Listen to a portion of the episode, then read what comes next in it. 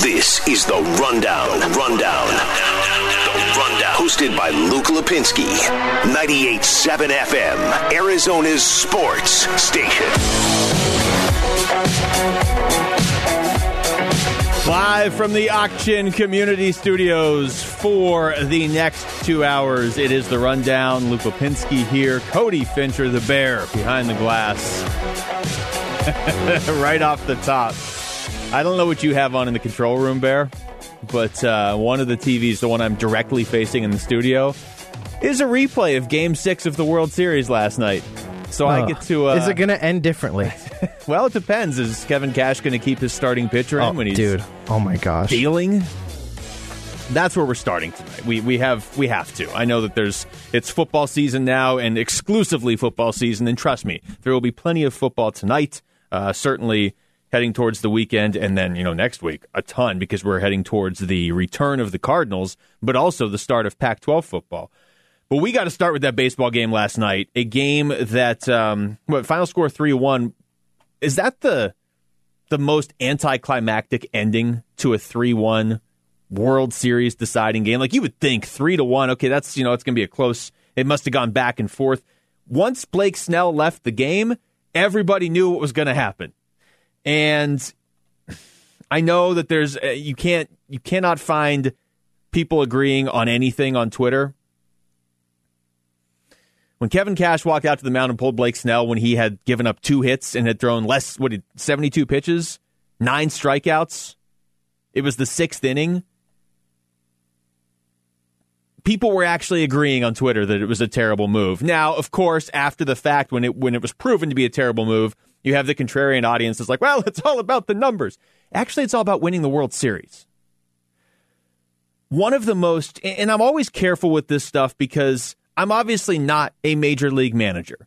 Kevin Cash knows more about baseball and managing than I do. So I feel weird sometimes when you're sitting in this seat, second guessing other people making tough decisions, controversial decisions in pressure situations. But that wasn't controversial. It was just a horrible call. In real time, it took six pitches essentially for the Dodgers to jump all over Nick Anderson, who's not a bad pitcher, but he has not been a good pitcher in the playoffs. And it doesn't even matter. Blake Snell was dealing.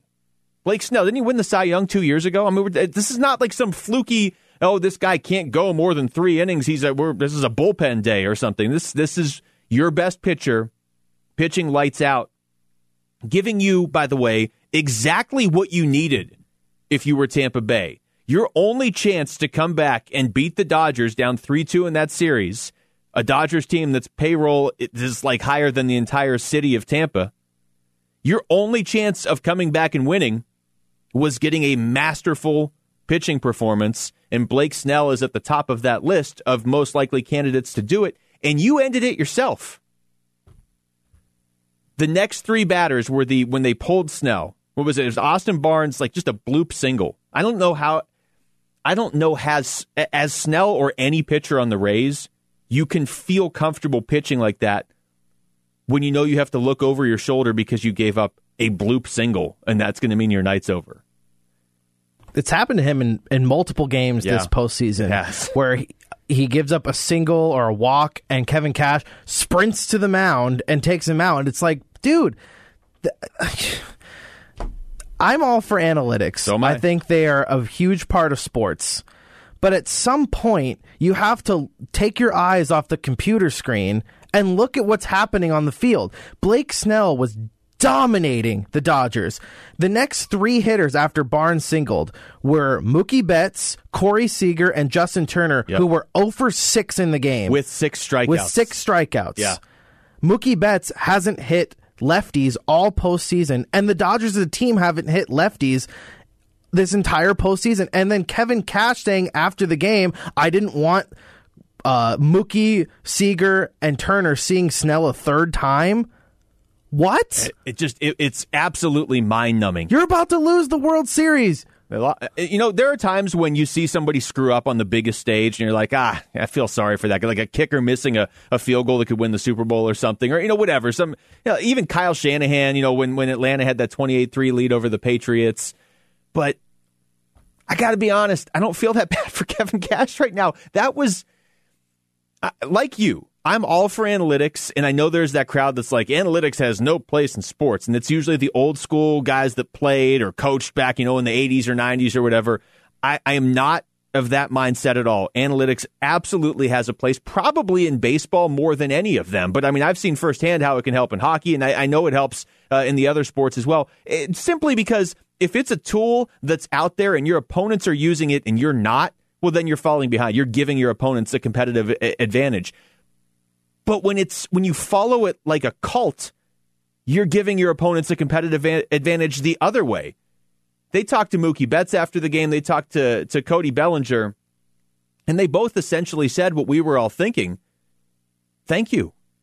the second Kevin Cash took Tampa's best player out of the game, the Dodgers lit up and they won the game. It, it, it, could, it took like two minutes, and it and it wasn't like Tampa Bay's offense was doing anything in that game besides Arozarena. This entire postseason, yeah. basically, is how that's been summed he up. Had the only run last. He had the too. only run. He had a home run in the first inning, and the rest of Tampa Bay's offense hadn't really done much, and it's not like so. So taking him out, I, I don't even get it from that standpoint because your offense was giving you nothing. I know, and look, the Diamondbacks. I mean, they have never done anything this egregious, but they have they have their their plan that they follow. And a lot of a lot of baseball teams now, you know, are are all in on analytics. And again, I get it to a certain extent, but the problem is if you're just going to follow a script every game then I can manage the team. I can read your script for the game. If you've decided going in that no matter what, Blake Snell's coming out around 75 pitches, you have eliminated a way you can beat the Dodgers. And like I said, the Rays don't have a lot of ways they can beat the Dodgers. But one of them was hey, our starting pitcher is just unhittable tonight. And he was. They got what they needed and they ended it themselves. That's and and then you lose the World Series because of it instantaneously. I, I just you can you can come back at me all over and over again with well the numbers say this or the numbers say that. That's fine in game 68 in the middle of June. You have to be able to adjust when it's the World Series and it's your season's on the line. For it to just be so automatic of, well, Snell gave up a hit. That's two tonight, and he's almost almost to 75 pitches. Guess he's coming out. It didn't look like they thought about it. If this was the strategy that they had been following all playoffs, then I would say, okay, that's how Tampa does things. They're going to stick to their guns. You can't change who you are that quickly.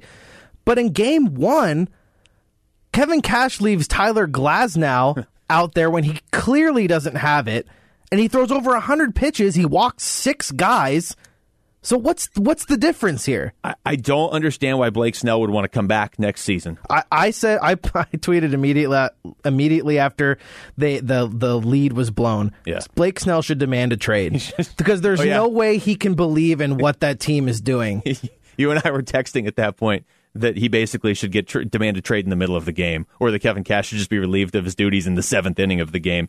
I just I, I, can't believe it. I don't really care. Like I know everybody here dislikes the Dodgers. Everybody here hates the Dodgers. I don't like the Dodgers, but I don't really care when it's Dodgers Rays in the World Series who wins. And it still hurt my head to watch it unfold like that. And trust me, we'll get back into this throughout the show because I have a lot of a lot more to say about it. But right now, let's get into the rundown rapid reaction. The rundown rapid reaction. Rapid reaction. Reacting to today's top three trending sports stories. Well, over to football, where Kyler Murray has won NFC Offensive Player of the Week for the second time in the last three weeks. That's a pretty good sign if you're doing that ever let alone uh, not even at the halfway point of your second year in the uh, in the NFL. So his um, his efforts and look, I mean, the bigger reward was beating Seattle certainly, but his efforts recognized. You can see it, and we'll get into this later on in the show too. The national attention has the spotlight has shifted to the Cardinals a lot more than it, it was when they were four and two and had just beat Dallas, which I guess says a lot about about Dallas because everybody kind of looked at that. And, and, look, I mean, last Tuesday, Cardinals beat Dallas. They hammered them on Monday Night Football the night before. All the talk nationally was what's wrong with Dallas? You beat the Seahawks on Sunday Night Football.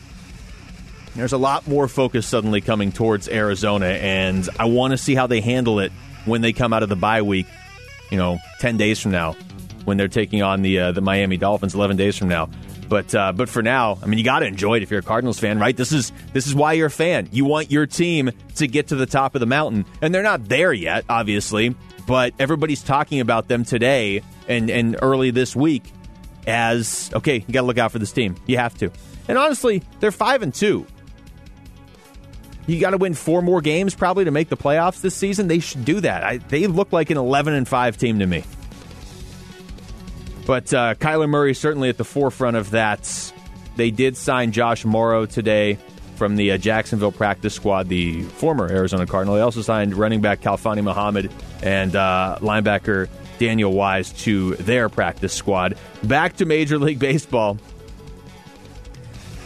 The Blake Snell thing is, is still the the image I'm going to take from from that game last night, but it wasn't the weirdest thing. The weirdest thing was Justin Turner getting pulled mid game because of a positive COVID test. That in itself, I, I didn't understand. Like, how do you not? How does the guy play and then you find out mid game and he gets pulled? I, I, have we seen this all season? And then he's on the field with no mask at the end, celebrating that they won. I just I, I don't know. I don't get it. I, I tweeted out after the game before all this happened, or before I saw that part. You know, it's remarkable we got through this baseball season three months ago, late July. The Marlins weren't playing games. We weren't sure how they were even going to play their 60 game season. The, the Blue Jays were playing in Buffalo. We didn't even know where the Marlins were going to play, if they could even stay in Miami. The Cardinals, St. Louis Cardinals, started to have issues with it. It was remarkable we finished this season and, you know, we finished it with probably the two best teams in, meeting in the World Series, too. So I don't even think there's an asterisk next to the, the Dodgers winning. But then you have a guy that tests positive and gets pulled mid game. So essentially, it's you can't be out there standing alone at your infield post because you tested positive, but somehow we didn't know before the game. So you can't be out there like that in, in that capacity. But go ahead and run out there and hug everybody and, and, and high five and all that stuff to celebrate a World Series. I know Rob Manfred, and, and, and look, I understand most people want to want to blame Manfred for everything. This one, I, I guess until we find out more, I'm going to put the blame on Justin Turner. It sounds like he just took off and ran back out there. Manfred certainly threw him under the bus, though, in his uh, in his statement. And it's funny too. I was trying to search for Manfred's statement right before the show started because you know switch over in the studios and everything, and it instantly pulled one up. But it was from July, saying, "I don't know how we're going to pull this season off."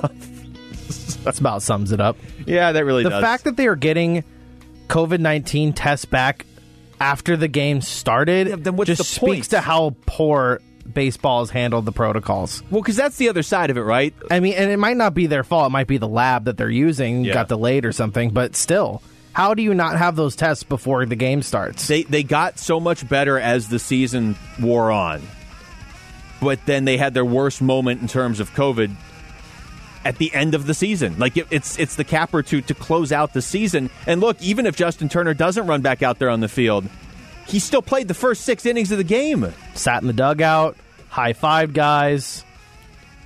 In the clubhouse, got dressed, you know, all I, that stuff. The, the first time I saw the the team photo of him, or the team photo of the Dodgers with him in it, I thought somebody had photoshopped it, and then I went and Because he's like right in the middle. Yeah. It's like- hilarious. Hold on, everybody, everybody, uh, everybody, gather around Justin Turner and see what happens. Just un- unbelievable. Um, just as your update on, on the replay I'm watching, it's uh, one nothing Rays, bottom of the fourth. Wonder if they'll hold on. Blake Snell. Looks Oh, I wonder how really long well. Blake Snell's going to go in this game. I gotta be honest, only thrown 43 pitches so far, bottom of the fourth. I think he could probably throw the, the full nine innings. You know, at least until proven otherwise. Until the Dodgers do something. Uh, finally, too, here before we hit the break, NCAA football, Big Ten football, Wisconsin, Nebraska canceled this weekend. They don't have any buffer zone because they started late and everything, and the way the schedule's set up, similar to the way the Pac 12 will be set up when it starts next weekend. So that game just gets canceled. They can't move it. Um, and, and this goes back to what I've been saying all along. I think if you're going to put an asterisk next to a, a champion in 2020, it's going to, your, your best. Um, case for that is college football because you have some teams, not like I think Wisconsin or Nebraska was going to win the title this year, but everything is so uneven in college football, and those two teams just lose a game completely. All right, when we come back, I mentioned before Cardinals getting more and more good national attention, not just individual awards, but A lot of praise from media and fans around the country. We'll discuss it next. It's the rundown with Luke Lapinski on 98.7 FM, Arizona's sports station. The Rundown, 98.7 FM, Arizona's sports station. Gotta say, it's even more maddening rewatching the game. And then on the second TV in here, I have uh, Seahawks Cardinals, which is going to be a relief. Although I just watched Tyler Lockett score another touchdown. But I- am telling you, Cody, I, as I rewatch it now, bottom of the fourth, Rays Dodgers. Like the Dodgers just look. Is worried the right word? They just look like like they just showed Mookie Betts in the dugout after he struck out again. I was just gonna say that. I remember that shot last. I'm like, Mookie looks bewildered. Yeah. like he has no idea what's coming up at the plate right now. They have that. He at least had that look on his face, like I don't know that we're getting to this guy tonight. We may need to win Game Seven. I saw a tweet that when Blake Snell was pulled from the game, that someone saw Mookie Betts visibly grin, Yeah. like and just let out a big smile that he was coming out of the game. And yeah, he should have. He essentially said it when they asked him after the game. And Mookie Betts is, is all class. By the way, thanks Boston for handing the Dodgers the World Series. Oh, they, don't even get me started on the Red Sox. I don't- that stupidity. They wouldn't have got past the Braves if they didn't have Mookie Betts. They were down three one as it was. I don't think they would have gotten even to the World Series without him. But but either way, he's a classy guy, and you could tell when they asked him. He, he you know I'm paraphrasing, but he was essentially like, I don't want to talk about how another team is running their team. I don't want to tell the Rays how they run their team. But he was like, we we didn't expect it, and we were really thankful. And when they asked Cody Bellinger a little bit later, in his Cody Bellinger type way, he just kind of laughed, like, yeah, thanks, you know. basically did the Dodgers job for them. There's no other way I can say it. And and look, I don't want to get so caught up in it and say like, well, if they leave Blake Snell and the Rays win the World Series. No, I mean maybe maybe they do get to him.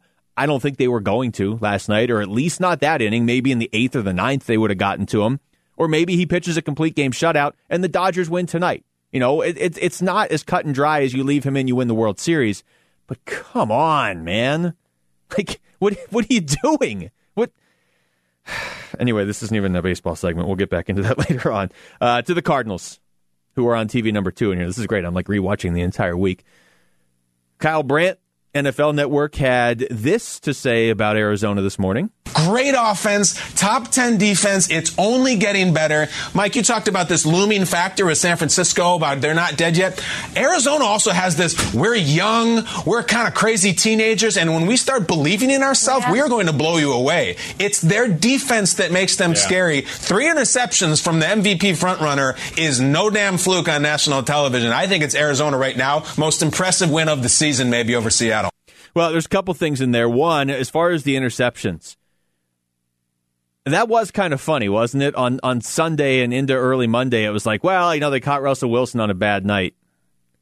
They intercepted Russell Wilson. It's not like he handed them the ball three times. Maybe they just made some good plays.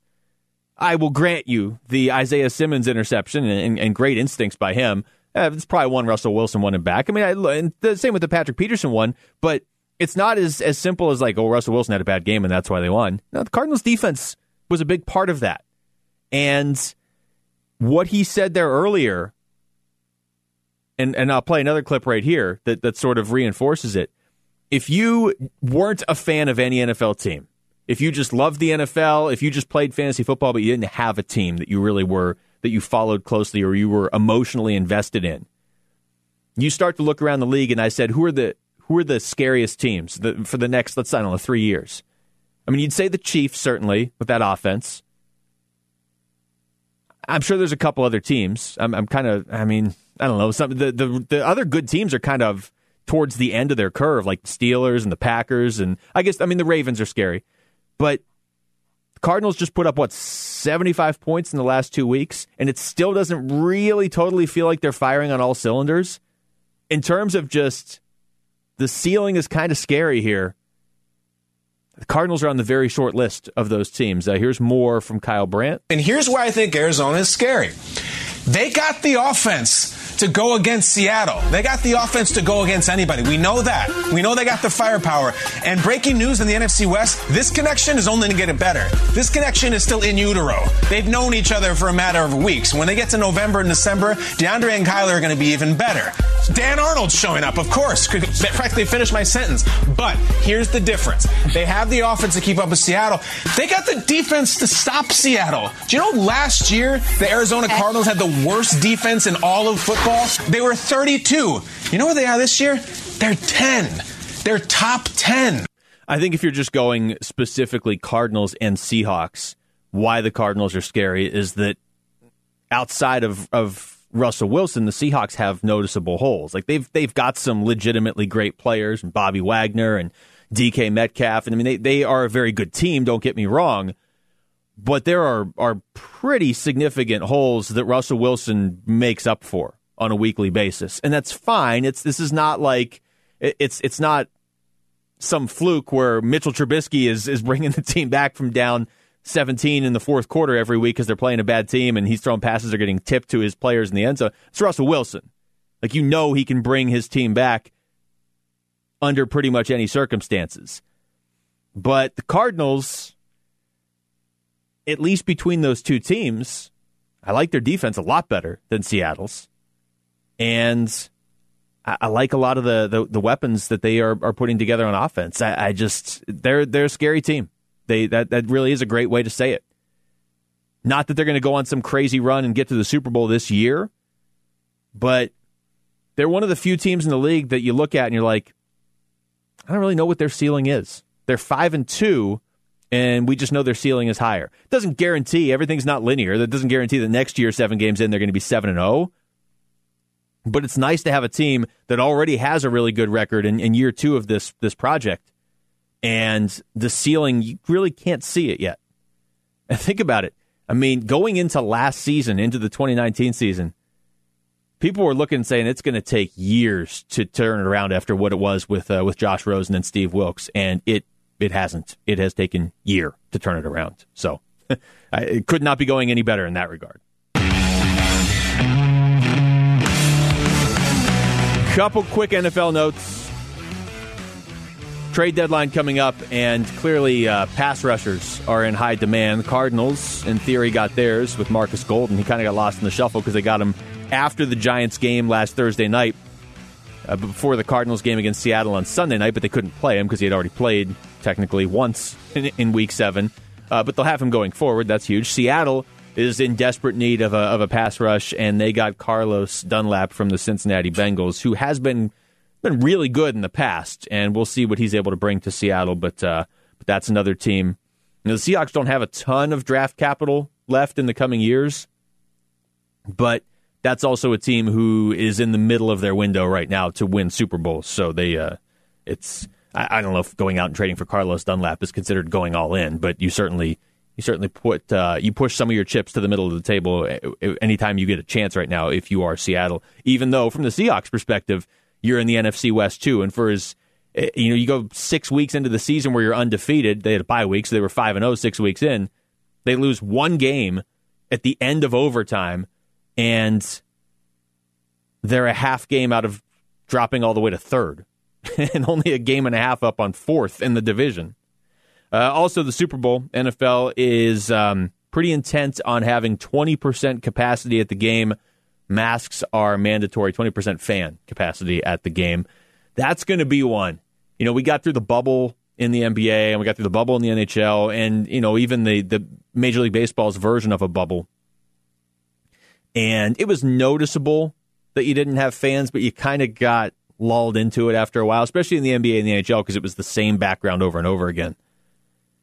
But not having any fans at the Super Bowl that's going to be weird. So having 20% is at least something. That seems to be their plan right now with uh, with masks mandatory. All right. When we come back, analytics a big part of Major League Baseball, but some experts think after last night that uh, that whole school of thought's going to take a big hit going forward. We'll discuss it next. It's the rundown with Luke Lapinski on 98.7 FM, Arizona's sports station. Keeping it live and local with Luke Lapinski on the Rundown. 98.7 FM, Arizona's sports station. Welcome back to the show on this fine Wednesday evening. Luke Lapinski here, Cody Fincher, the bear behind the glass. We're going to talk to Kellan Olson shortly. Kind of mixed up and get a little uh, basketball in here too. The Suns just had a, a Zoom call. The draft is only three weeks away, but and that was going to be a big focus of ours this week. And then the Cardinals went out there and had that dramatic win over the Seahawks. And of course, the World Series ended last night in such strange fashion, which in a way is fitting for 2020 and I'm looking forward to 2021 eh, for a lot of reasons. But uh, pretty high on the list is people can't blame everything on the year at that point. and it's only two months away. A little over two months. There's stuff going on next week, too, I think. I don't know. I've heard something. I don't know. Walking around the newsroom, people seem to be stressed out about something that's happening next week. We're just going to focus on baseball here. And Tim Please, please. Did you get any texts in the last five minutes? I did actually. I need those to stop immediately. Hello, this is Bob. Are you planning on voting? None of your business. Yeah, Bob. Random number robot. Uh, I can tell you, I voted three weeks ago, and I'm still getting the texts. So Oh, so voting doesn't even help. Okay, Yeah, so great. I'm like, well, I, I mean, I can't vote more than once. Bob, if that is your real name. Uh, Tim Kurkjian says he. And this is Tim Kurkjian too. I mean, this is the guy that's around the game all day, every. I think Tim Kurkjian uh, was born on a baseball field. I can't prove it, but I feel like it's probably true. Says he's worried about Major League Baseball right now. Yeah, I'm worried about our game. We have lost a feel for the game. We have stopped watching the games. In this postseason, relief pitchers threw more innings than our starting pitchers threw. We have lost the value of our starting pitchers. There is no way that a guy who faced 18 batters tonight, struck out nine of them, had one hard hit ball, should be taken out. Nick Anderson is a great relief pitcher. He allowed one inherited run the whole season, but he allowed three in the postseason, and he set a major league record for most postseason appearances in a row, allowing a run. Seven. He's not the same guy. We have stopped watching the game, and Kevin Cash is going to get killed for this, and rightfully so. But it's the front office of the Rays and the front office everywhere that has lost track of how the game should be played. I'm sorry. I give up. This is too much now. The stat on uh, I mean there's a lot of stats on Blake Snell, but one of the ones I saw, he's the second pitcher in the last 20 postseasons to be pulled with 9 strikeouts and less than 75 pitches thrown. And again, the 1 through 3 hitters for the Dodgers who it might be the best 1 through 3 in all of baseball. They were 0 for 6 with 6 strikeouts. It's what you want from your team. It's what makes the baseball playoffs magical is that a pitcher could just, or, or, you know, even if it's not a pitcher, an unsung hero can step up. If you script everything out and you you kill that ability for something magical to happen, uh, then you deserve to lose. Difference in that game last night was Blake Snell was absolutely dealing. He was exactly what the Rays needed.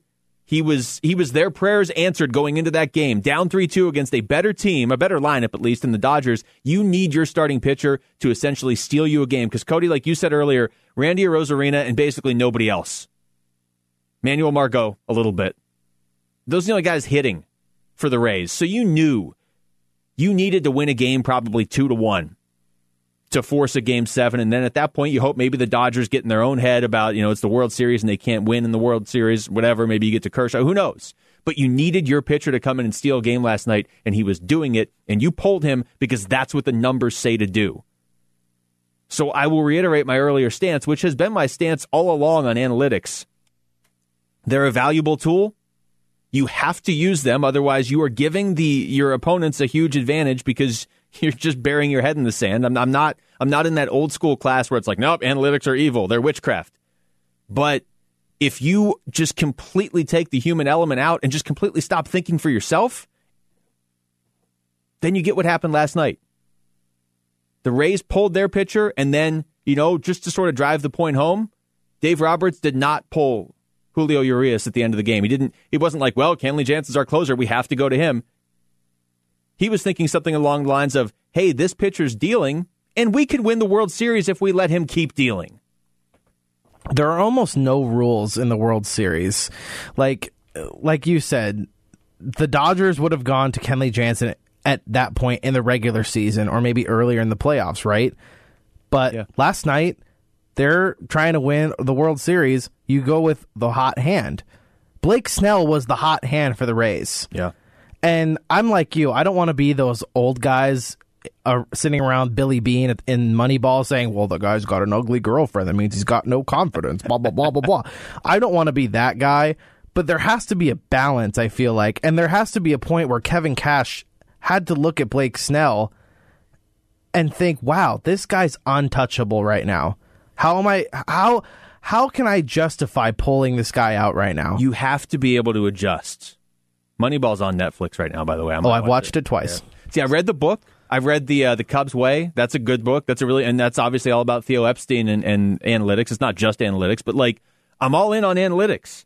But you have to be able to adjust, and I'm not all in in the sense that you do it 100%. I don't think you should ever do anything 100% when you're trying to run a, a baseball team or a sports organization. You need to you need to be able to, to like this is the crazy thing. And I thought as I watched the Dodgers win the World Series last night, no matter what, going into that game last night, Kevin Cash had decided no matter what, Blake Snell wasn't throwing a complete game shutout before the game even started. So you, like I said, you've eliminated a way that you can win when you desperately needed a win. And to your point, the rules should really just go out the window in the World Series. We've seen it in the past. You'll see, I mean, Madison Bumgarner, those years when the Giants won the World Series and he was, it felt like he was pitching every game. Kevin Cash must have turned those games off. He must have been like, this is ridiculous. They're winning, but the numbers are going to be thrown off. It's like, it's like taking that stance of like, okay, I'm going to be a hard worker and that's how I'm going to make a living. And somebody hands you the winning lottery ticket and you're like, yeah, but, but I already said I, I was going to work hard. Like you wouldn't take the lottery ticket and maybe at least take the money and you can give some of it away if you want. I just I'm I'm so baffled by what I Blake Snell was the night. lottery ticket and Kevin Cash just tore it in half. Yeah, in front of everybody. And Blake Snell's reaction, which I'm about to to rewatch here, and uh, it's the bottom of the fifth on the replay. Three, two, one. Yeah, I don't know how he can show up to spring training next year and look Kevin Cash in the eye. How? It's I I don't know. I, I had to be such. You know how they, every time we do an interview in the uh, the losing clubhouse or the losing locker room after a championship or playoff series ends, and it's like so quiet. That one must have been. You could have heard a pin drop. It's going to be a really interesting offseason for Blake Snell because he likes to stream video gaming a lot, and he's going to say something. He's going to say something on one of those streams. I'm surprised he didn't really say anything last night. You could tell, like he stormed off as he should have. I think he walked like to the tunnel. He pro- most a lot of tunnels have that like tire that's like taped to the wall, and people players can just go beat it with a bat yeah. when they're pissed off. I'm that's sure got, he did something like that. That's got to be the worst job for that tire. Like all your friends get to be on like nice cars, and you're just the tire that hangs in the, the dugout and gets beaten with bats. He Snell walked and then he came back. You could tell he was like trying to be a good teammate, and at that point they were still winning one nothing, but for like another thirty seconds. It's you know, it's one thing if it, you know, there you, you look back and you see in World Series history, or even I mean, uh, there's there's a Stanley Cup where a guy scored in his own net. There's there's certainly like the Buckner play. The Buckner play is a great example. That ball's hit to him. It's a ball he should be able to field, but he's human, and sometimes you make an error. But the stuff last night with the Rays, they decided to do it. It would be like if Buckner's like, "No, nah, I want to end this World Series on a on a line drive, so I'm to let this one roll between my legs."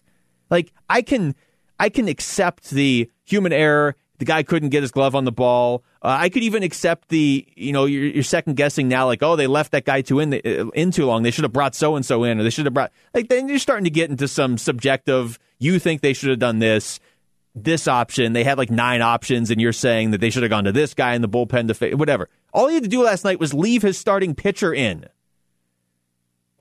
I don't even know why I care. I don't even like the Rays. I mean, I don't dislike the Rays. I don't I don't care about the Rays either, but I I dislike the Dodgers so much and it felt like not that they didn't earn it because they won the game. They did they can't help that Kevin Cash went out there and pulled Blake Snell. But it felt like Kevin Cash just took the trophy and said, "Here you go. Yeah. Here it is." Yeah. Yeah, and they're going to have to live with that one for uh, a while because as good as as good as Tampa is during the regular season, and I fully understand a lot of that is because of their somewhat unorthodox approach, where I mean they were the first team really to have an opener and, and they do weird stuff with their pitching. And I, I fully get the this is how Tampa got here. I get that. But game six of the World Series, again, is different than a game in the middle of August. Over the course of 162 games, the quote mathematically right decision is going to to pay off if it really is the mathematically right decision. On any one of those given nights, though, I'm sure if they didn't if it didn't happen this year, it's happened in years past where it's like, okay, maybe conventional wisdom or maybe just watching the game you would have done this, but the you know the, the numbers said to do this and we lost. But over 162 games, it's going to work out in your favor. When it's one game on a Tuesday night at the end of October and you're facing the Dodgers, and I don't even want to think now what's going to happen now that the Dodgers have finally won their World Series. I mean, are they going to do it again now as if, like the floodgates opened? Mookie Betts being on LA is like for what? For Alex Verdugo, who's like an okay prospect. Yep. That's I I've told you before I have friends that are Dodger fans They don't and sound I real and friends. I I said I can't I can't believe I have to watch Mookie Betts in a Dodger uniform for the next 12 years because the Boston Red Sox, who have a lot of money Mm-hmm. because they're one of the big in the biggest markets, they are one of the oldest teams that have a huge fan base. They decided, oh, we we we, we want to save some money. That was so let's trade our best player in a salary dump with David Price to the Dodgers for not even one of their top prospects. Mookie Betts is a top three player in baseball, and, he they- was yeah. when, when the trade happened. They, I mean, yes, the trade happened less He- than a year ago. He didn't become this all of a sudden this year. Yeah. He was he won the MVP award two years ago in the American League. in the American League where Mike Trout also plays. Correct. And it wasn't it wasn't a bad decision that he won the MVP. So it, it's not like they were they just gave it to him and they should have given it to Trout. Like Mookie Betts was already a great player, and yeah, even if you're going to trade him, even if you're going to be cheap, why wouldn't you like sort of have a bidding war for Mookie Betts? The Red Sox completely mismanaged their contracts. They gave, well, at the time it was a good idea to pay JD Martinez what they paid him. yeah. But then they paid Chris Sale a bunch of money and th- after he got hurt. And I'm, I don't understand it. Didn't uh, Terrible. Didn't the Cubs are the ones that drafted Betts, right? I think they are actually the ones that draft. Maybe I'm No, wrong on that. no, no, Oh no, didn't. it was it was yeah, it was when Theo was in Boston. That's why. Okay, yeah. Uh, so yeah, I mean, it makes it even worse. Actually, the contingent that runs the Diamondbacks were a big part of Yeah. drafting Mookie Betts. a lot of them were there, and uh, we will get into certainly over the next week or so how it impacts the D-backs now that they have the defending World It Series. impacts it poorly. And well, there goes next week's shows. Poorly. All right, when we come back, we are going to switch gears to basketball, though LA won that title too. But we're going to talk to our own No, Kellan Olson no. next. It's the rundown with Luke Lapinski on 98.7 FM, Arizona Sports Station. 98.7 FM, Arizona's sports station and the home of the Suns. Home of the Suns. We're checking in with Suns nerd Kellan Olson on the rundown.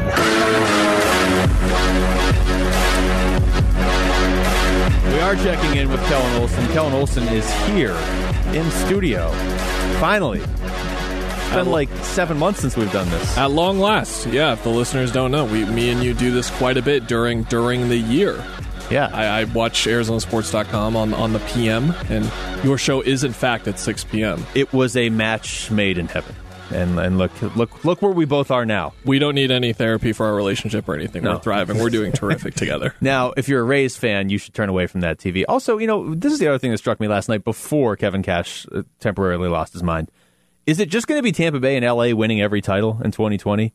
Because no matter what, either Tampa was going to win the World Series or LA, and obviously the Lakers just won the uh, NBA Finals and Tampa just won the Stanley Cup. I would assume the Buccaneers have a better shot than Ooh, the Rams. they have Brady. Yeah, you're wow. You're onto something here. Does that say something about those cities in 2020 though, and how reprehensible they are? I don't know. I think it does. We should do a deep dive on this. Nah. Okay. we'll just let it play out and see how it goes. Let's get to basketball. The NBA draft is in three weeks. Not uh, it's not typically on November. A lot of people 18th. just went really, Yeah. and they and they googled it. It is in three weeks. Believe me. Uh, before we get into the draft, I want to ask you this though. When do you think the NBA season's going to start? Ooh, well, your timing of the question is really interesting because Shams Charania just tweeted less than five minutes ago that Michele Roberts, uh, the head of the Players Association, said that if you use logic in your head and look at everything being asked to happen between now and December 22nd, you cannot logically come up with why this makes sense. um, So it looks like there's going to be quite a bit of push and shove going between the sides on when exactly they should. I mean, December 22nd, everyone's reaction, like yours, mine, someone who, who follows the league a ton like me every single day religiously, to someone like you who's paying attention to it, and to someone listening who like is there every now and then. Everyone's reaction was the same. Like that's soon. I- that that's real fast. I would have thought February. Honestly. Yeah, I had I was ready for mid February to late March, somewhere in there. I think that's where I was kind of planning in my head, um, emotionally to cover to cover the Suns again. But man, I I guess it's going to get pushed up a bit. But with the with the pushback and like what we've been hearing and what uh, Gambo has been saying on his show, specifically talking to people in the league about what they think about the date. I think that the league will slowly back away from the table and be like, "We were just kidding. we were just Just messing around. we were just joking with you. I don't know. I emotionally, Kellan, I don't think I can wait till March. Like y- Yeah. you can you can let me football season can take me to basketball and hockey season that's fine but if hockey's kind of wavering on January right now and it's uh, that would be February then and basketball's not going to be till March if that's even a possibility I know I can't I can't do it we're kind of almost relying on it strangely. It's going to be a weird kind of zone for the sports season. I don't know where baseball's at. Hockey was like supposed to be november 1st or december 1st or something like that. Start of some month I'm, maybe I'm January? guessing January. I'm guessing a shorter season in okay. January. So we'll get hockey back in january but yeah the sports schedule once football is over that could be in a really weird place back to kind of where we were in uh, i guess like april may june when like nothing was going Yeah, on see? and That's we were just waiting for people to return. So there's definitely an opening there, but I think the most important thing they want to do is not face off with the Olympics um, during the height of their season, which would be like the playoffs and stuff. If they took a normal amount of time and they don't condense the schedule, they're looking at the playoffs being against the Olympics, which is a bad thing. And, th- and they'll say they want their players to compete in the Olympics, which I'm sure they do, but they don't want to face the Olympics in the ratings. They'll get slaughtered. Yeah. And they're coming off of, uh, like a lot of these leagues have been, they're coming off of record low numbers. And that certainly factors into the equation. This thing they call money, you're saying this is important explain not for me, but Oh. I mean, to, to every person, it depends. not uh, it depends what industry you get into I, I, don't care how much money the NBA does and doesn't make. Uh, they should actually let me clarify. They should make enough so I can keep writing Oh, about I it. thought you were Other than saying- that, I think you're saying money doesn't matter. to you. 500, 600, 700 million, wherever it lands, go go ahead. Um, okay, so with the draft coming up in three weeks, you guys, you and uh, Kevin Zimmerman, have your Empire of the Suns big board up on ArizonaSports.com Sure right do. now.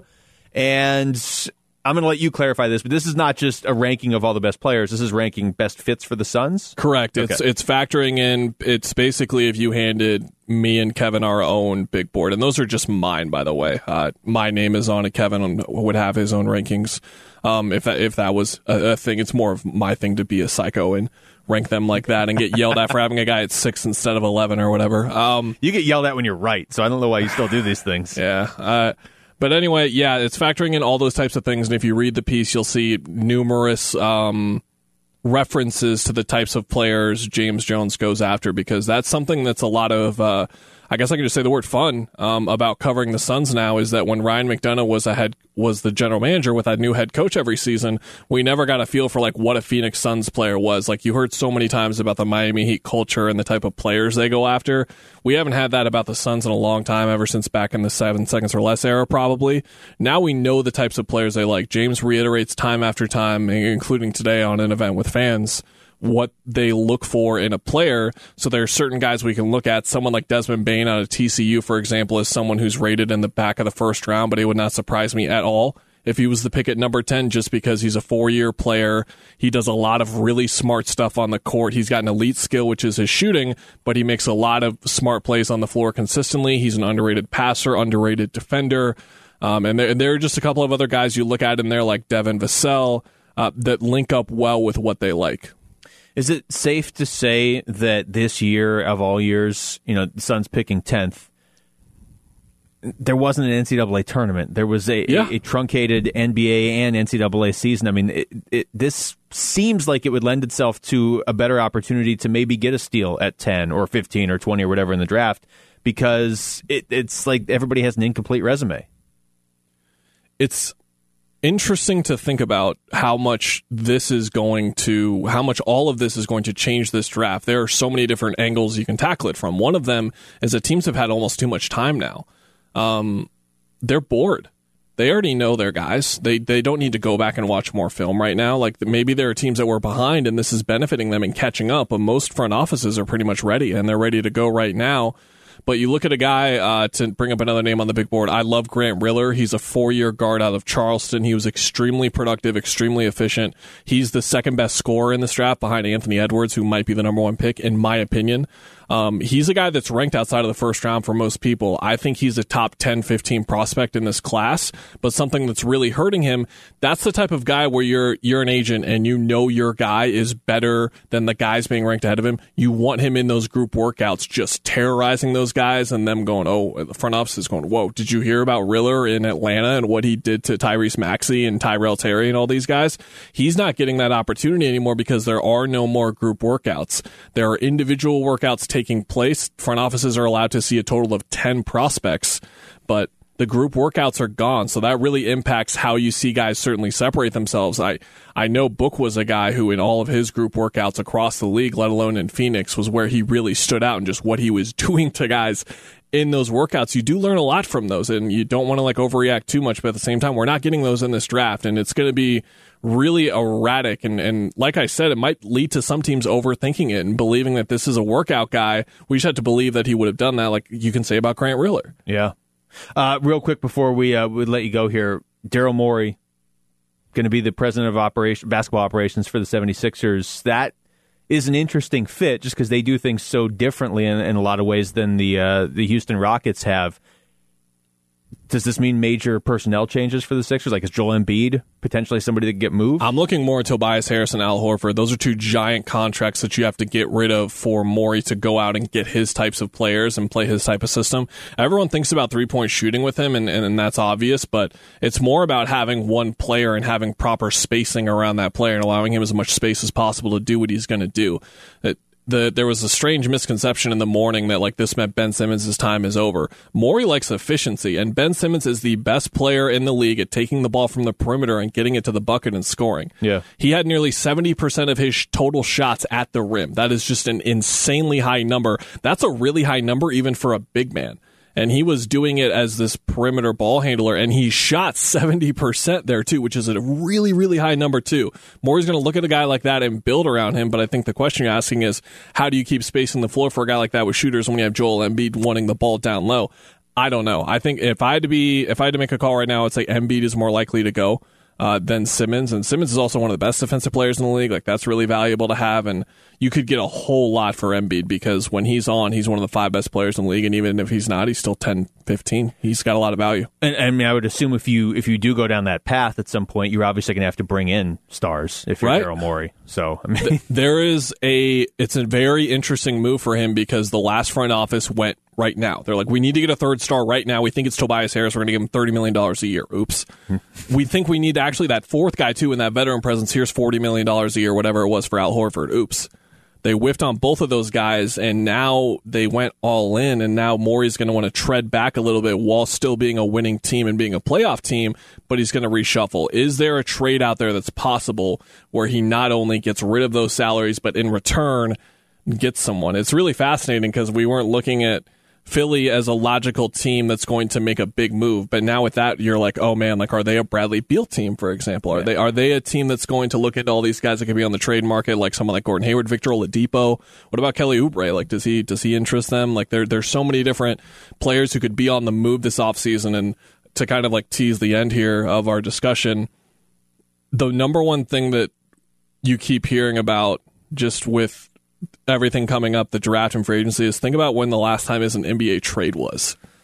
It was the trade deadline in February. That was eight months ago, and it feels like and it's going to be nine months ago in the draft and like it's just like it seems like we're just going to take off from there and it's going to be like a ride. Yeah. So I don't want to get people too excited like there's going to be just a Woj bomb every 3 seconds, but it kind of sounds like there's going to be a million Woj bombs happening at once all over the place and that's really exciting to hear about. Yeah, that's even to me uh, the trades are even more exciting than free agency cuz free agency kind of after a while can kind of tell where somebody's probably going to go. I mean, yeah Woj is obviously still doing pretty well for himself because of free agency, but the trades are, are much more. He's going to be a busy man. He's Yeah. going to be a busy man. So are you, Kellan? Thanks for. Uh, this is probably the last time we'll get to talk to you because you're going to be so busy now for the next three weeks. Never busy enough for you, friend. Well, all right, then you're back next week. Yay. We'll come back with hour number two of the show. Next, it's the rundown with Luke Lapinski on 98.7 FM, Arizona Sports Station. 98.7 FM, Arizona's sports station. The Rundown Reload. Rundown Reload. Hour number two of the show, live from the Ak-Chin Community Studios. Luke Lapinski here. Cody Fincher behind the glass. It is the Rundown Reload. Thanks to Kellan Olson for stopping in last segment. Give us a little update on the Suns, three weeks away from their draft. Um, we'll start the reload with the World Series. As I have noted, maybe I should just get up and change the channel. It's, it's, it's replaying on one of the TVs in here, and as I was doing the segment there with Kellan, Tampa Bay did, in fact, opt to pull Blake Snell before they should have again in the bottom of the sixth inning. At the end of the day, were the Dodgers the best team in Major League Baseball this year? Yeah. I heard Dave Burns mention this earlier, and I thought he was just spot on when he said it. Deep down, even though none of us want the Dodgers to win, deep down we knew they were going to win at some point with this group, right? I mean, they were knocking on the door and knocking on the door, and then they add Mookie Betts. So if they didn't do it this year, it just it felt like it was inevitable. If they only get one with this group, and and I don't know that we're going to be that fortunate, but if they only get one, I'd rather they get the one in the 60 game season. I don't think there should be an asterisk next to it. It, would be different to me if, if like the Orioles had won the World Series because 16 teams made the playoffs and they got in sub 500 and they were the eighth seed and then got hot or something. Uh, but the two two best teams in baseball met in the World Series. How often does that even happen? And they had to go through an additional round of, of playoffs. The Dodgers, everything they had to prove over the last few years has been in the playoffs. So it's not like if the season was 162 games, they would have missed the postseason. Whatever. Good for them. I hope they lose next year. I don't think there should be an asterisk neither uh, either because everyone had the same opportunity. It, besides, well, I was going to say everyone played the same amount of games, but the Marlins and Cardinals didn't. But But they, they got was, in. Yeah, they got in the playoffs, but I just I just think, you know, at least the Dodgers won the World Series in a year that everyone's going to try to forget. Yep. Really. 2020. That's, that's for so many reasons. And that'll get us to our second story. You know, yes, 2020 is a year everybody's trying to forget. This baseball season was so strange because, again, I mean, I remember hopping on over on 92.3 to talk about whether or not baseball was going to come back over on our on our news station here, talking about if baseball was going to come back, if they were going to be able to agree to to, you know. uh, how they were going to do it and get the owners and players on the same page. And that feels like a decade ago. It was four months ago that we were having those conversations. Now the season's over. I mean, what was opening night was Nationals Yankees, and the game got rain shortened. And even that feels like it was forever ago. And it was basically three months. It was like three months and two days ago.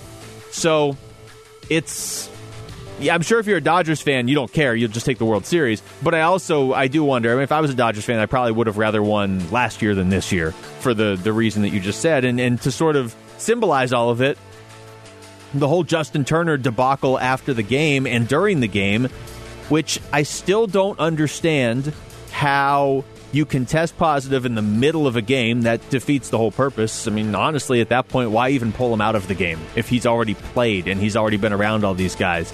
But I, I, I get the uh, the spirit of what they did. Of okay, this guy's tested positive. We got to get him off the field as quickly as possible. So I, I do understand that. I say I say why even pull him sort of tongue in cheek because he was out there for the first six innings.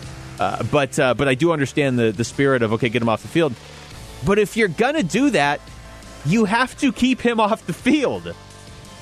I heard somebody say on I think it was on Get Up this morning with uh, with Mike Greenberg, and it wasn't him that said it. It was it was this guest. Um, but they were saying if you leave it up to the player, which it kind of sounds like is what happened, he's going to run back out on the field and celebrate with his teammates. He's never won the World Series before. He may not be on the Dodgers next year, actually, Justin Turner.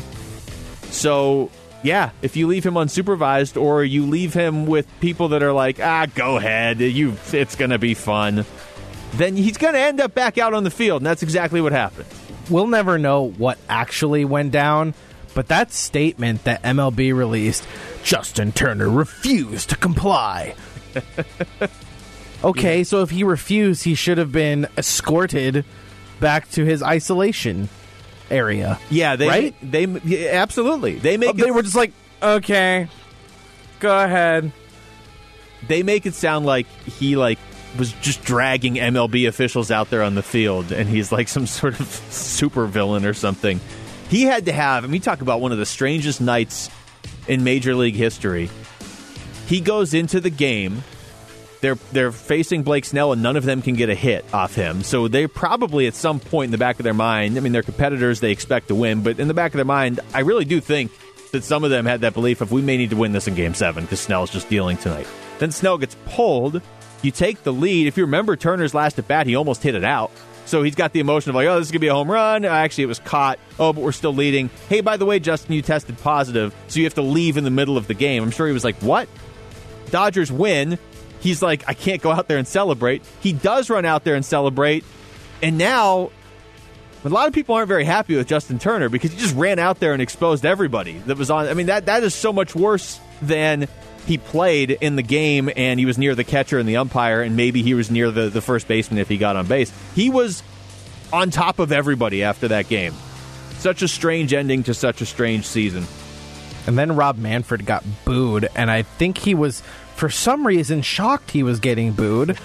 It's, I'm like, whoa. It was a Roger Goodell esque boo. uh, Rob Manfred is he is. then he uh, was slurring his words up at like the podium and everything. And apparently, and I've seen a MythBusters episode about this. okay. In I, in his he was wearing earpieces, Yeah. and he was hearing audio of himself on a delay, which renders you incapable of speaking. It- I, I've tried to record podcasts Yeah, where that has happened to me. you. Yeah. can't talk. And MythBusters tried it too. Yeah. I love that show, by the way. And they tried speaking with hearing themselves in delay, and they just sound like fools. Well, people were legitimately worried about Rob Manfred's health. It sounded like something was really wrong with him last night, and I, I was trying to think as he was talking. I was like, I mean, I've heard Rob Manfred talk plenty before. He sounds just fine. So what is going on tonight? But you're right. I mean, when I first got into this industry, everybody else that, that is a host that does a show, and, and you know, even you know, working for the Coyotes at that time, it's it's you. Um, to me, I was like, I can't believe you guys have to hear yourself in your headphones to be able to do this. Like, I don't, I didn't even need headphones. I was like, whatever, I can hear myself talk just uh, out to the open air. But once you get used to it and you get used to having the headphones on, it's even, it'll throw you off as a professional if you can't hear yourself in your headphones. It is a thousand times worse if you are hearing yourself, but on a slight delay. At that point, you just take the earpiece out, or I would certainly take the headphones off if it was happening in this uh, this studio. Over to football, Kyler Murray is your NFC Offensive Player of the Week for the second time in the last three weeks. There's some pretty good offensive players in the NFC, so uh, congratulations to Kyler Murray on pulling that off. And uh, future just continues to look better and better for the Arizona Cardinals. Future not looking all so great for the Big Ten at the moment. They're going to cancel the Wisconsin Nebraska game this weekend. Of course, the Big Ten and the Pac 12 were the two uh, Power Five conferences that waited to start their season. And totally respect that, especially the Pac 12 with everything that's going on with the wildfires and everything. I mean, they, they had to push the start of their season back on top of all the virus stuff. But the reason there's a local tie in from the Wisconsin Nebraska game is we're seeing in the Big Ten now what uh, one of the Pac 12's bigger fears is. This is not like Major League Baseball earlier this season where the Marlins had to miss a week, so they played a bunch of doubleheaders later on, or even in the NFL where the Titans had to miss that week, so they moved their bye week up and they played the Steelers just this past week instead of week four in the Big Ten and also in the Pac 12, if a game has to get postponed, that's just it. They're not going to be able to play it. There's no wiggle room in the schedule because they just started in mid October. And for the Pac 12, they're not starting till next Saturday, like a week and a half from now. So if anything comes up where a team is unable to play a game, that game's just getting scrapped completely. And Pac 12 teams are only playing a six game, I mean, they will all play a seventh game, but they only have a six game schedule set right now anyway. So something to keep an eye on. Uh, I kind of wanted to see that fourth string quarterback play for Wisconsin.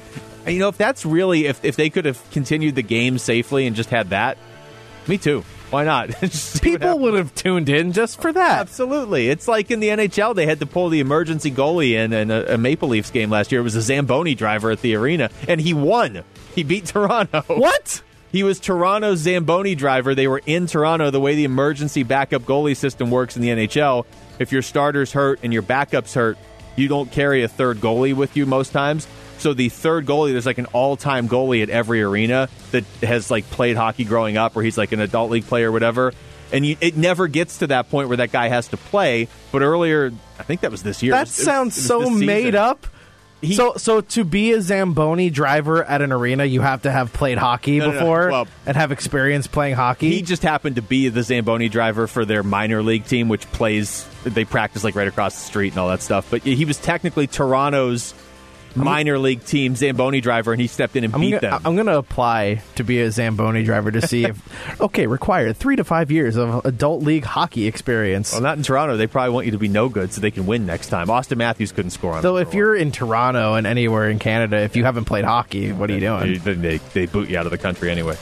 And finally, Daryl Morey, uh, new 76ers president of basketball ops. We just talked to uh, Kellan Olson about that. Interesting to see how that shifts things. I mean, there were a lot of, I think probably at the time, unfounded rumors of James Harden to the 76ers someday. That was like a month ago. now Daryl Morey's the GM. I don't know, or the, the president of basketball ops, rather. Um, we'll see. All right, when we come back, it's time for a round of this or that. It's next. It's the Rundown with Luke Lapinski on 98.7 FM, Arizona Sports Station. The Rundown. 98.7 FM. Arizona's sports station.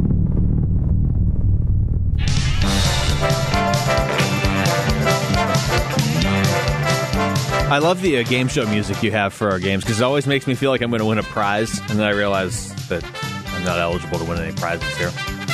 All right, it is time for a round of this or that. It's a very simple game. I'm going to give Cody a scenario and two options. It's like multiple choice, but for those of us that don't like a complicated life. So, multiple choice, but only two possible answers. But the catch is, and Cody's going to do the same thing back to me. We're going to go back and forth here. Um, the the catch is either they're both really great options usually, or they're both horrible options usually. it's not meant to be easy in that regard. But there's only two, so it might not be easy, but at least it is simplified. You want to ask first, or do you want to answer first? I'll ask first since you ended last segment on my first question. Oh, The 76ers and Daryl Morey have agreed that he will be the next president of basketball operations. By the way, there's going to be a lot of cooks in that kitchen. Mm. There's still Elton Brand, who's going to be the GM. There's Doc Rivers, who had GM capabilities in LA. That's going to be fun. and all And- of Bryan Colangelo's burner accounts on Twitter. yeah. And you were talking about how the James Harden rumor started up. So I have, okay, I already, I'm already breaking the rules because you said there's only two. If you're the Sixers, would you rather have Ben Simmons and Joel Embiid, James Harden and Ben Simmons, or James Harden and Joel Embiid? Which pair would you choose? Okay, so it's basically One's which- getting traded for the other. you can have two of the three: Harden, Simmons, or Embiid. Right? That's yes. what you're saying. Yes. Um, Harden is one of them for sure. Harden and Simmons. Okay. I think I go Harden Okay. and Simmons. Uh, and and a lot, you know, actually, Kellan just made a great point when we had him on last hour. Specifically for the way Daryl Morey likes to run his team, Ben Simmons makes a lot of sense because he is such an efficient player. Now, Ben Simmons can't shoot, but he knows that. and He so makes just like to the- one three a year. yeah. So, but but he's aware of it, so he just gets to the rim and just shoots from there, which is more power to him. Whatever. It doesn't matter if you can't hit three pointers if you never get stuck shooting them. Okay, I actually have five for you. What? Yeah. Um, okay, well, let's go with uh, just a very. This is just your own personal philosophy. Okay, great. Would you rather win your most important fantasy league that you're in, or have the Cardinals make the playoffs? Oh my gosh. But they lose. they lose in the first round. Knowing that they would lose, Yes. I would rather win my most important fantasy league.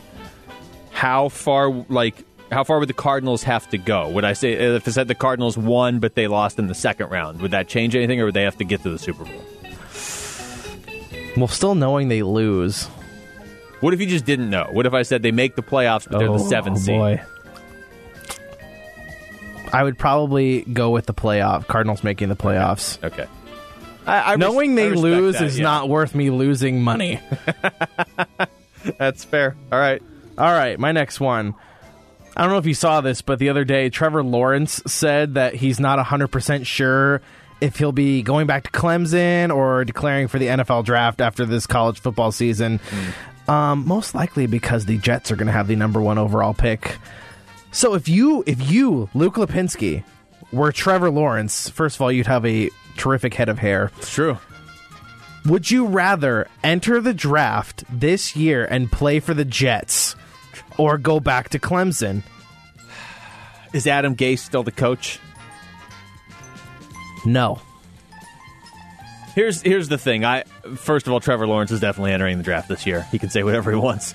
I fully get the logic of like, I don't want to go. I, I, I don't want to go play for a team that is dysfunctional and incompetent, and the Jets are both of those things right now. Absolutely. And this goes back to the age old debate of like, if Tom Brady had never ended up on the Patriots, he had spent his whole career on the Browns. I'm sure he still would have been good, but would he have been the greatest quarterback of all time? No, probably not. So as a quarterback, you do want to end up in a situation that's at least not horrible, but you also can't risk a whole nother year of potential injury and money that you could have uh, made. And it's not like the NBA where they say like, "Oh, this guy's 23 instead of 22, so we're not even going to draft him."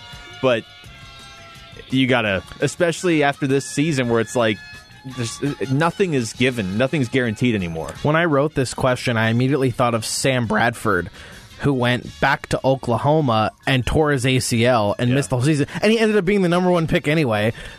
But still, Yeah. he he went back and got hurt, and that could have affected his future dramatically. Yeah, yeah, you just can't. I mean, Tua went. You know, the injury he had last year, he ended up s- still being a high draft pick, and obviously he's getting his, his first NFL start this weekend. But uh, there was talk when he got hurt that it might be career ending. There, he was going to be the number one pick if if you if you had held. See, how can I say this? If you had held the 2020 draft a year and a half earlier. You know what I mean? Like before they went into the 2019 college football season, Tua was the number one pick, and that really only changed because he got hurt. Uh, okay, along those lines, you're building a team. Okay. Joe Burrow, Justin Herbert. Joe Burrow. Is it close for you? Yes. Okay. Seeing Justin Herbert now in the NFL, yes. If you had asked me without seeing either of them in the NFL, I would have. It's not close, Joe Yeah. Burrow, but I'd, I'd still take Joe Burrow. I just think he's a better player. Yeah. Uh, he was number one pick for a reason, and he's living up to it so far. Although he's not getting a ton of help from his offensive line, but What would you say, Herbert? Were you gonna say Herbert? I would still say Burrow, but it's it's really close. Herbert's. If you haven't watched the Chargers out there, take a look this weekend. I mean, the Cardinals aren't playing, so why not watch the Chargers game? Uh, or you'll see him on Red Zone, I guess. He's he's Oh, a good. fun quarterback. Yeah, I have to pay attention to Keenan Allen again. That's fun. that's. That's the uh, the the yeah. That's your own personal torture all season. All right, my next one. Unfortunately, the Dodgers won the World Series last night. Thank you, Kevin Cash. Uh, so, would you rather the Dodgers win three of the next four Oh, World Series championships? The other option. But the D backs win one of those. Oh. Or would you rather the Dodgers not win any of those championships the next four years, but it also means the D backs don't win any? would you sacrifice three Dodger championships for one D backs World Series? This is a, a tougher question because the Dodgers are on this TV and here celebrating. right? um, no, if, if the D backs, if you're telling me the D backs win one of the next four World Series, I'll take it. I would too. I'll take it. Because you could say, well, we also won one in those those years, so Yeah. ha. And plus, I mean, there's at that point, there's no debate that the NL West is the toughest division in Right, baseball. right. If all the World Series champions are coming out of there, it's got to be a better way though than the Dodgers winning three of the next four. Uh, okay, well then along those lines, you can you can do one of the next two things. You can take LeBron off the Lakers, or you can take Mookie off the Dodgers. Which one are you? Doing? I would take Mookie off the Dodgers. Yeah. Uh, mainly because I'm a bigger baseball fan than basketball fan anyway. And the Western Conference is much larger for the Phoenix Suns than the NL West is for the Diamondbacks. So I and Mookie Betts is easily top three in baseball. I would rather take him off the Dodgers than Well, he- LeBron. He's signed for like 12 more years, Yes. too, isn't he? I don't know how much longer. Bland. Uh, who am I saying? Bland? I, I don't Bland. know, but I'm interested to hear. LeBron. Oh. I don't know how much longer he's going to play. I know that Mookie Betts is probably going to play the next, at least the next 10 seasons for the Dodgers. Yeah. Oh, that's awful. Yeah, that's awful. sucks. Why are we doing this to ourselves? This is terrible. All right, what do you got? Um, all right. So today, during a Zoom presser, Rob Gronkowski was asked about how he's fitting into Tampa Bay's offense and how he's coming along with Brady in the new system. And then he went on some rant about maple syrup and butter and pancakes. I, I don't really understand what he's talking about. I, I closed the video because I couldn't even just, I'm like, I don't know what's going on. But it got me thinking pancakes or waffles? Okay, good question. I'm glad you asked. I have been on some sort of waffle kick over the last couple weeks. So are we just going the most basic version of each? Like you're just saying, Sure. Okay. No chocolate chips, no blueberries, no nothing. So just Pancake Syrup. or waffle with maple syrup Butter and, and butter syrup. on it. uh, waffle. Me too. Yeah. Yep. Uh, well, okay. I, I really Yep. actually I thought you were going to get angry at No. me and say something about pancakes. I, I don't. I'm not a pancake person. In the There right are certain situation- places that make them really good, and I'll eat them. Yeah. but like most of the time, it's just eh, I don't know. It's got to be Too right soggy. place, right time. And the other thing is, pancakes must cost like four cents to make because that is the one thing where like you will order. You know how like if you feel like I had like an avocado with that, it's forty seven dollars at some places. Pancakes, you'll get like you'll order a, a thing of pancakes and it'll be seventeen pounds of pancake. There's a point where it's too much. I don't We gave you too much waffle. 17 pancakes. Yeah, even if they're good, that's too much. Now, pancakes need the additional like fruit and the icing and stuff. pancakes, waffles, or French toast. uh, French toast. French toast Yeah. every time. Yeah. Me too. Yeah, that, that one's that's that's a lot less close. I love French toast. now I'm I'll go hungry. to a certain international house of something and order French toast and not the pancakes. and just brazenly flaunt the rules and everybody's uh, okay we'll close on this one this is just for you specifically i know some people were like that's a ridiculous question but knowing how angry you were last night cody I was very angry. the diamondbacks make the playoffs Okay. but kevin cash manages them. Ah! Or the cardinals make the playoffs but adam gase manages them. Just just this is just for the playoffs. Oh my god! so the cardinals are in a playoff game but adam gase can you still win despite adam gase? I, boy, I think I would rather have Kevin Cash. Yeah because i think he is a good because that was a all-time blunder of a mistake last night. But I think he would do it again. That's my yeah, one concern with him. yeah, but I've seen more of Adam Gase be terrible Oh, yeah, than Kevin. Cash. Yeah. be terrible. Oh man, that's a tough question. I would think I'd have to go with Kevin Cash as Kev- the manager because also I don't think the D-backs would be run exactly like the Rays are anyway, but Cash is the right answer. That's the one question we did where there was like a definitive right answer. I just wanted to see how angry you were at Kevin Cash after last. I'm night. still angry. I just I would n- I just I I I, I don't want to even think where the Cardinals would be if they had hired Adam Gase instead of Cliff Kingsbury. Well, yeah, and remember the Jets wanted Cliff Kingsbury and got Yeah, Adam yep. Gase, and that's why the caveat was not for a season. It was just you're already in the playoffs, but Cliff needs to go do Cliff things somewhere, and so Gase has to step in, and you would just be trying to win despite your coach. Okay, I want to get back into the Cardinals here real quick. Vance Joseph spoke today. We really haven't heard from him since that uh, big win over the Seahawks. And he had a lot to say, uh, starting with Isaiah Simmons stepping in there on that play. It, was, it wasn't just crazy that he had the interception, it was crazy that he was on the field at all. He was. You know, we all had the same experience, I think, watching it. Isaiah Simmons was like the last player on my mind as the Seahawks had the ball there in overtime. So Vance Joseph was asked, "How did that play come about?" Well, we had a bunch of you know good calls on third downs, but the problem in the first half, we only had three third downs. It was first and ten and second and short the entire first half. You know, so our third down package wasn't uh, you know wasn't alive until the second half of the football game. You know, so we had a bunch of calls from that package that we couldn't get to. You know, but obviously in the third and fourth quarter, we played better on first and second down, and we forced more third downs, and that's when the package came alive. But uh, we knew it was going to work uh, just because of the history of you know, both play callers. You know, so um, I wasn't surprised when it worked. But uh, sometimes it just falls to you that way, and it's perfect timing. The Cardinals, for whatever you, if you like Vance Joseph or not, the Cardinals defensively this season have been really good at getting off the field on third downs, and they weren't in the the first half because as you heard, just heard him say right there, the first half of the game against Seattle, Seattle was just scoring all the time. There, there weren't even third downs. Second half and overtime, Seattle had a total of seven points. So the Cardinals did adjust at halftime, which you like to see. And other than the Carolina game, they've been pretty consistently good defensively at getting off the field on third down. And that's one of those stats that's not like, it's not a headline grabber. Um, you don't know what all the teams are in that regard. Like a lot of times you'll know like who's the best in the NFL at, at, at delivering, at getting sacks or whatever, or forcing turnovers, or who's the best passing offense. I'm, I'm guessing most people aren't like, hey, who's number one in getting off the field on third down? Oh, goody, it's whoever. Tennessee. I don't think it is. That just proves my point. Nobody knows.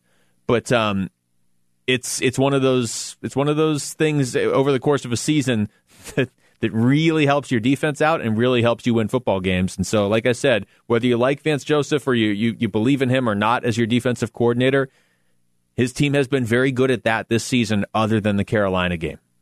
All right, we come back. We will wrap up the show with a little fantasy football. Which players are rising? Which players are falling? Heading into week eight. That's next. It's the rundown on 98.7 FM, Arizona Sports Station. The rundown. 98.7 FM, Arizona's sports station.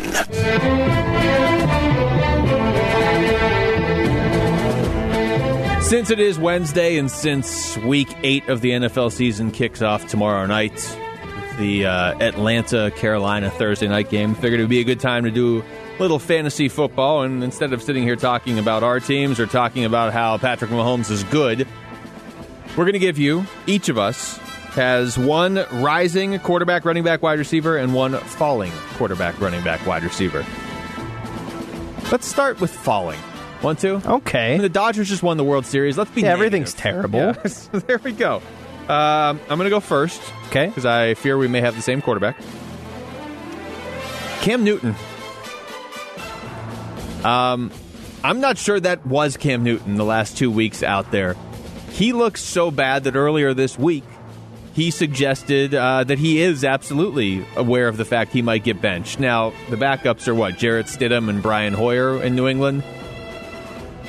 Cam Newton to me is the definition of falling because the first couple weeks of the season, if you had taken him in your fantasy draft, and again, this is this is mainly just for fantasy purposes, but Cam Newton has actually been so bad the last couple weeks he's transcended both uh, fantasy and real life.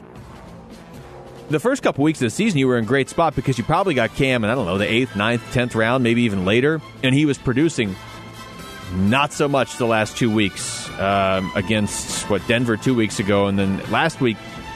I, it's it, doesn't even feel like he, he was bounce passing the ball to some of his receivers. He was sailing the ball over. I, I don't know. I, I don't know what's going on with Cam Newton. That's such a precipitous drop off right in the middle of the season. But if you run a fantasy team and Cam's been your quarterback, I'm guessing you probably shouldn't start him this weekend until you actually see him play football again. All right, my falling quarterback is Ben Roethlisberger of the Pittsburgh Steelers. Really? Yes. He has not been very good his last two games. I just went by his last two games.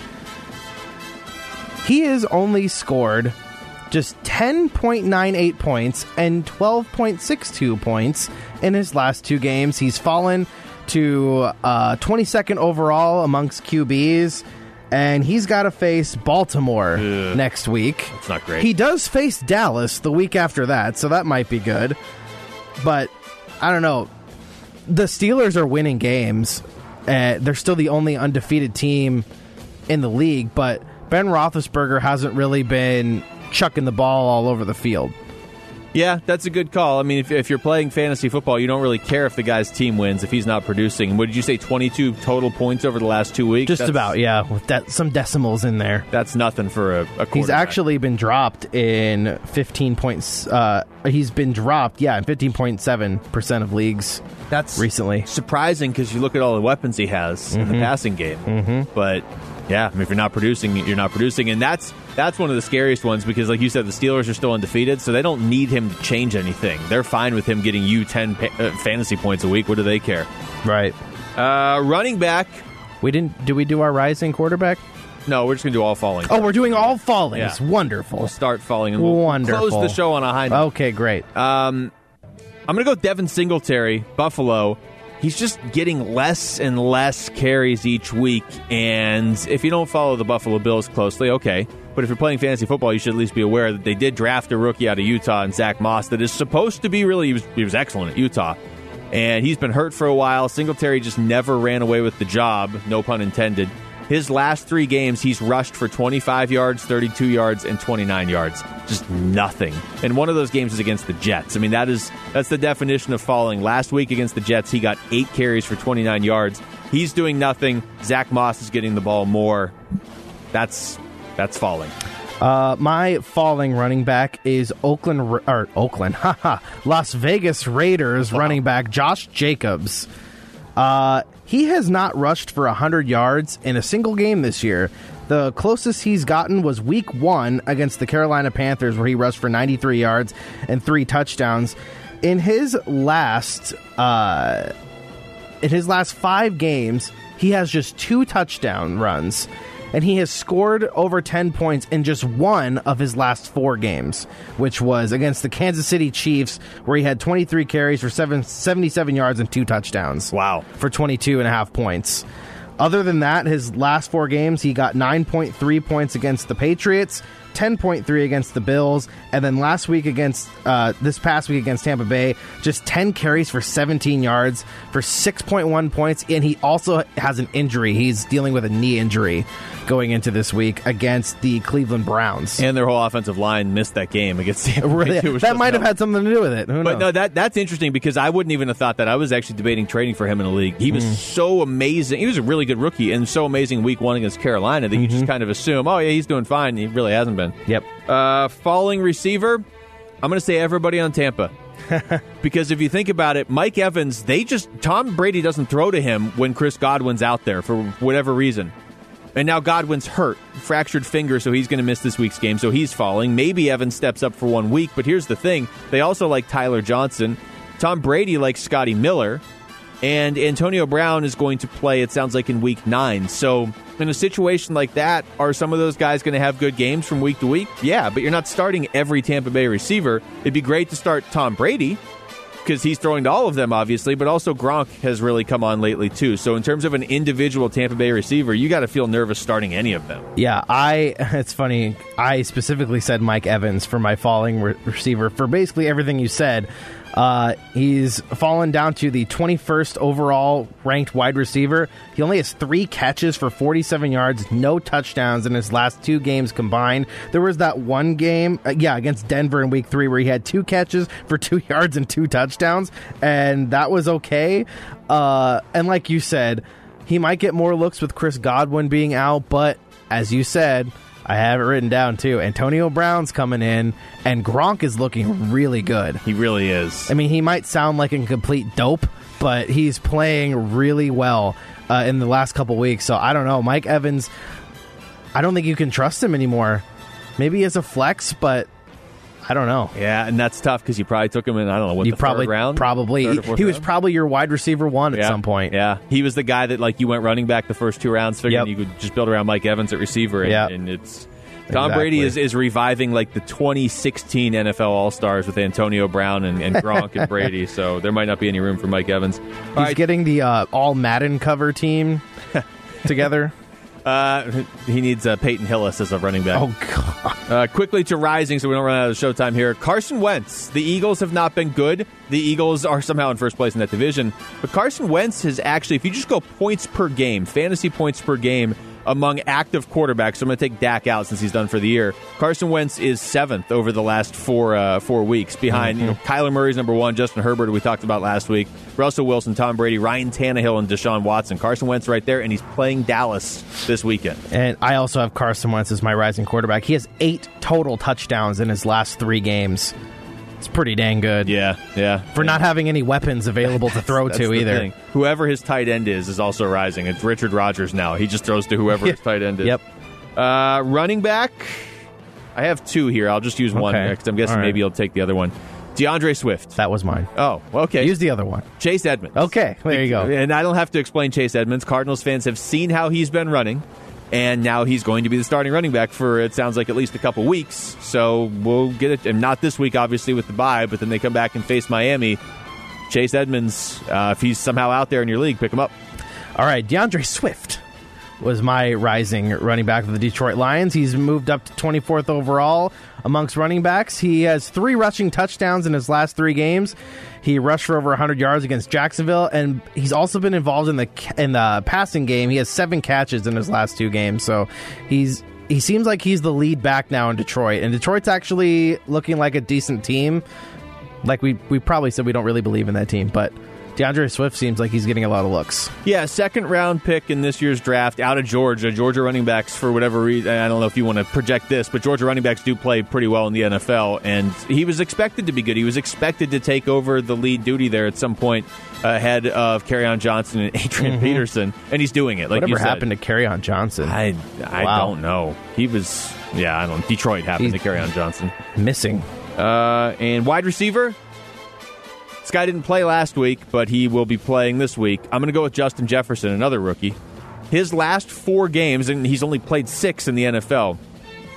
His receiving yardage is 175, 103, 23 against Seattle, and 166. Yeah, he good. He had he, he good. His last game, nine catches, 11 targets, which is huge. That's like that's any fantasy football player will tell you. You have to look for the targets for a receiver to see. You know, it tells you how much his quarterback likes him. Nine catches on 11 targets, 166 yards, and two touchdowns. Woo. That's just his Woo. last game. yeah, he's good. Uh, my rising wide receiver is Will Fuller of the Houston Texans. He has moved up to the 12th spot in the rankings. He has a touchdown catch in five straight games. Five straight games. He's always been good. He just never can finish a season. Against the Tennessee Titans, where they have a really, pretty good defense, six catches, 123 yards, and a touchdown two weeks ago. Uh, against the Vikings, they're all right. He had 108 uh, yards there too. So, but yeah, touchdown catch in five straight. Yeah, Te- uh, the Texans have been throwing. Uh, should I? I mean, I guess I should mention because I've brought it up numerous times how much I'll never have Brandin Cooks on my team again. He's been good now three weeks in a row. Uh oh, you're are you going to start him? He, I've been starting him. Oh, you have last two weeks. Look at yeah. that. I was a little disappointed when I looked at my lineup this week and realized Houston's on bye. I was oh. like, oh, finally, Brandin Cooks is getting into a rhythm whatever that and they random, give him a week yeah, off. That random quote I read that completely sold me a couple weeks ago of of him and Deshaun Watson are on the same page. That's all it takes when you're playing fantasy football, right? You're like, I found this quote that nobody else has heard. I'll stick with Brandin Cooks. He's been good, but uh, Will Fuller has been better. All right, that is going to do it for us tonight. This is interesting timing. Uh, they're replaying the end. They've replayed the whole Cardinals game, and uh, there's 54 seconds left in overtime right now, 34 34. Much more fun than watching the Dodgers win a second time. For Cody Fincher behind the glass, thanks to you for listening. I'm Luke Lapinski. This has been The Rundown on 98.7 FM, Arizona's sports station.